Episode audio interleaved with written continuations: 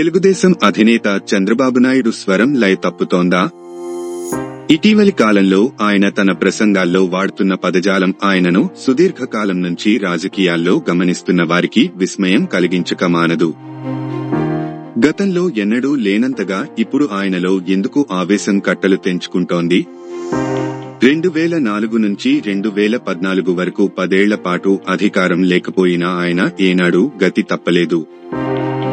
చంద్రబాబు గతంలో చేసిన ప్రసంగాలు గమనిస్తే ఆయన తన ప్రత్యర్థులను ఏం తమాషా అనుకుంటున్నారా అంటూ తీవ్ర స్వరంతో హెచ్చరించేవారు. లేదా ప్రత్యర్థులను బుద్ధి లేనివాళ్ళు దద్దమలు అంటూ సంబోధించి తన నిరసనను వ్యక్తం చేసేవారు. ఆయన కోపం మరీ హద్దులు దాటితే తన ప్రత్యర్థులపై ఆయన సన్యాసి సన్నాసులు అనే పదాలను ప్రయోగించేవారు. అంతకు మించిన పరుష పదాలు ఆయన ప్రసంగాల్లో దొర్లేవి కావు. కానీ ఆయన ఇటీవలి ప్రసంగాలు గమనిస్తే ఆయన వాడుతున్న భాష శృతి మించిన స్థాయిలోనే ఉంటున్నదని చెప్పక తప్పదు. ఆయన తన ఉపన్యాసాలలో వాడుతున్న పదాల్లోనే కాకుండా ఆయన మాట తీరులో కూడా దూకుడు దుందుడుకుతనం కొట్టొచ్చినట్టు కనిపిస్తున్నది. ఇటీవల ఆయన చేసిన కొన్ని ప్రసంగాలను ఇప్పుడు విందాం.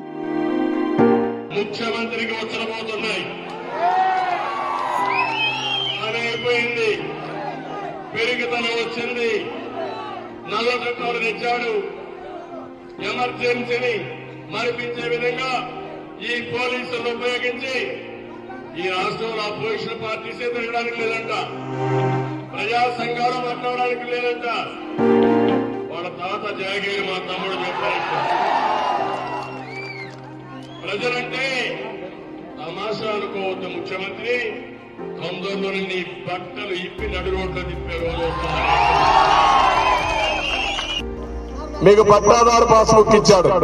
ఆ పట్టాదారు పాస్బుక్ పైన కూడా ఈ జగన్మోహన్ రెడ్డి బొమ్మ పనికిరాని బొమ్మ అతను చూస్తేనే అసహ్యించే బొమ్మ మీకేశాడు న్యాయం ఇది? ఇది మంచిగా అడుగుతున్నా మీ భూమి మీ పట్టాదారు పాస్బుక్ మీ సొంతం. దానిపైన వీడి ఏంటి? ఇదే ముఖ్యమంత్రి శాశ్వతంగా ఉంటాడా? ఇంకో పక్కన మీరు చూస్తే మీ భూమికి నెంబర్ రాళ్ళు మైల్ స్టోన్స్ అన్ని. సర్వే రాళ్ళు. సర్వే రాళ్ళ పైన కూడా ఈయన బొమ్మ. పొలానికి పోయినా ఆయన బొమ్మ మీరు చూడాల. దరిద్రమైన బొమ్మ. ఏంటి ఉన్నాదం ఉన్మాదం? ఏంటి అరాచకం? నువ్వే కుట్ర చేసి నువ్వే మనుషులు చంపేసి నువ్వే స్టాంపెడ్ చేపించి మళ్ళా జీవో వన్ నెంబర్ తీసుకొచ్చి పెద్ద పోటుగాడు మరీ మాట్లాడతాను ఏం చేస్తారు పోలీసులు? నువ్వు తిరిగినప్పుడు ఎనిమిది మంది చచ్చిపోయారే? అప్పుడు నేను పెట్టలేదే?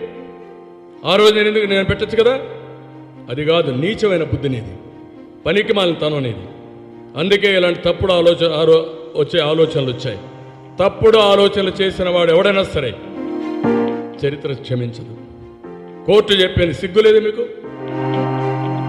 కోర్టు ఆ మాట చెప్పిన తర్వాత బుద్ధి ఉండాలి మీకు? బుద్ధి లేదు జ్ఞానం లేదు సిగ్గు కూడా రాదు మీకు. ఏదో ఒక విధంగా హెరాస్ చేయాలి. ఒక ఉన్మాద్ చెప్పాడు ఒక సైకో చెప్పాడు పరిగెత్తారా మీరు?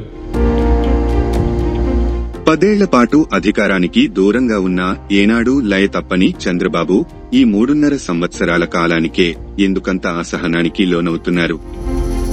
చంద్రబాబులో ఈ ఆవేశానికి అసహనానికి కారణం ఏమిటి? తాను ఆవేశపడి స్వరం పెంచినంత మాత్రాన అధికారపక్షం గద్దె దిగుతుందా? ప్రతిపక్షానికి భయపడి పాలకపక్షం అధికారం వదులుకోదు కదా. నలభై ఏళ్ళ సుదీర్ఘ రాజకీయ అనుభవం ఉన్న చంద్రబాబు నాయుడుకు ఈ వాస్తవం తెలియంది కాదు కదా. మరి ఎందుకు ఆయన అధికార పక్షాన్ని గద్దె దిగమని పదే పదే డిమాండ్ చేస్తున్నారు? మెజారిటీ సీట్లను సాధించి అధికార పీఠంపై కూర్చున్న జగన్మోహన్ రెడ్డి అంత తేలికగా చంద్రబాబు స్వరానికి భయపడి అధికారాన్ని వదులుకుంటారా? రాజ్యాంగం ప్రకారం చూసుకుంటే ఆంధ్రప్రదేశ్ శాసనసభకు రెండు వేల ఇరవై నాలుగు ఏప్రిల్లో ఎన్నికలు జరగాల్సి ఉంటుంది. అంతవరకు ఏ రకంగా చూసుకున్నా కూడా జగన్ రెడ్డి తన ముఖ్యమంత్రి పదవిని వదులుకోడు. ఆయన ముందస్తు ఎన్నికలకు వెళ్తాడు అనే ప్రచారాన్ని చంద్రబాబు నాయుడు గట్టిగా విశ్వసిస్తున్నారా?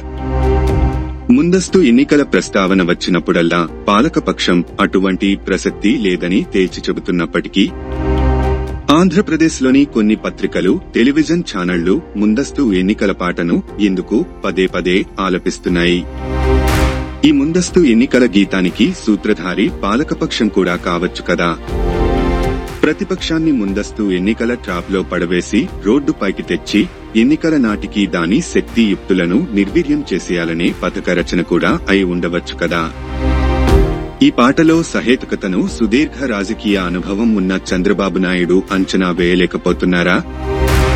ఏది ఏమైనా బాదుడే బాదుడు రాష్ట్రానికి ఇదేం కర్మ అనే కార్యక్రమాలతో ఆయన ప్రజల్లోకి వెళ్ళడం ఈ కార్యక్రమాల్లో ఆయన చేసిన ప్రసంగాలు ఆ తర్వాత వరుసగా జరిగిన పరిణామాలు చంద్రబాబు నాయుడుకు ఆయన పార్టీకి కొంత ఇబ్బంది కలిగించేవే అని చెప్పక తప్పదు.